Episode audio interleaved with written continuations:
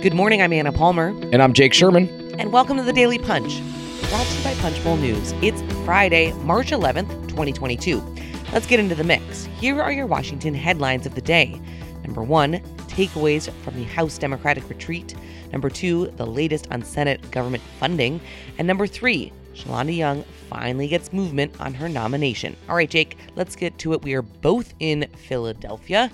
City of brotherly love. There you go. Uh, it's been a great trip so far. We had a, a big event last night, but uh, this morning we are leading Punchbowl News AM with kind of some takeaways from the retreat and a real shift in kind of the Democratic caucus thinking about how and when to use executive power.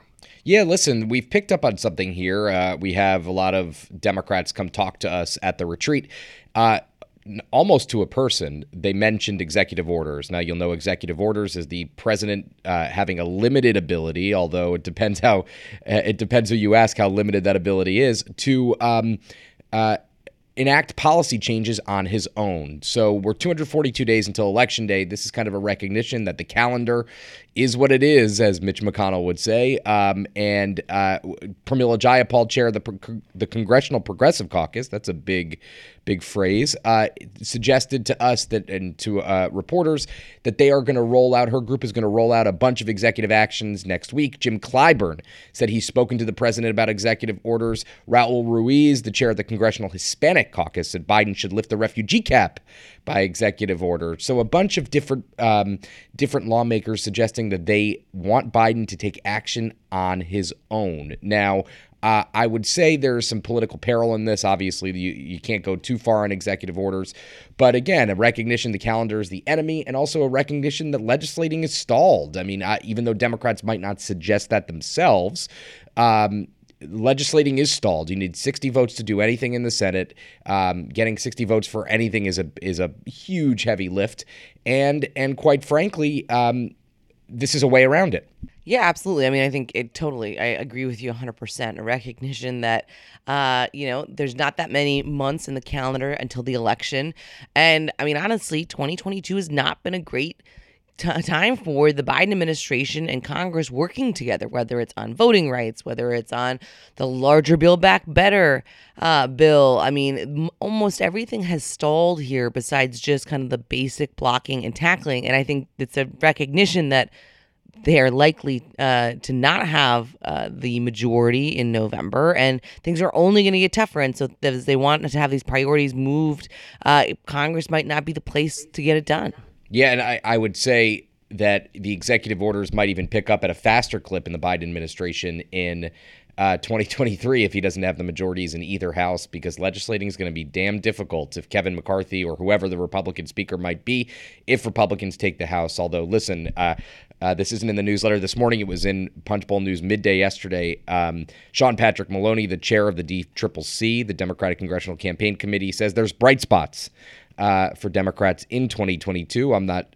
Uh, his bright spots are that, that, that redistricting went better for them than otherwise um, uh, it might have been, uh, which is a uh, that's a bright that is uh, uh, kind of rose colored glasses, but um, you know you you can't you got to win the races. So um, Democrats feel like they have a chance in 2022, um, and we'll have to see. I mean, we are 242 days away again, and a lot could happen in those 242 days. Absolutely. Before we shift over, just want to note that last night we threw a cocktails and conversations at the Dem retreat uh, in conjunction with the caucus. And we, uh, our own Heather Caygle actually interviewed uh, House Democratic Caucus Chair Hakeem Jeffries at that event. But we had a ton of members and staff come. And you, Heather, and I are going to rap about kind of our takeaways from that conversation and the House Democratic retreat in general. And we'll have a bonus uh, podcast episode coming out soon. So look for that. Let's move on to the number two story of the morning here. Uh, what's happening in the Senate? The Senate passes a $1.5 trillion omnibus, and the government is now funded, Jake, wait for it, until October. Yeah, that's good news for Senate uh, for the Senate and the House and all lawmakers is that they got finally they got their fiscal year 2022 uh, spending bill passed. Um, five months into the year, into the fiscal year. So, um, you know, not really a timely bill, but a huge victory. It includes huge increases in domestic and, and defense spending. Mitch McConnell voted for the legislation. Republicans voted for the legislation, although not all of them. Uh, 31 of them voted against it, which is uh, to be expected on a bill of this size. Um, but a big victory for Chuck Schumer, who had a good week. Uh, Senate passed an anti-lynching bill, postal reform legislation. Uh, you'd have to say you got to got to give uh, got to give credit where it's due that the um, uh, they got this bill through. It also includes a reauthorization of the Violence Against Women Act, a big victory that had lapsed for a long time.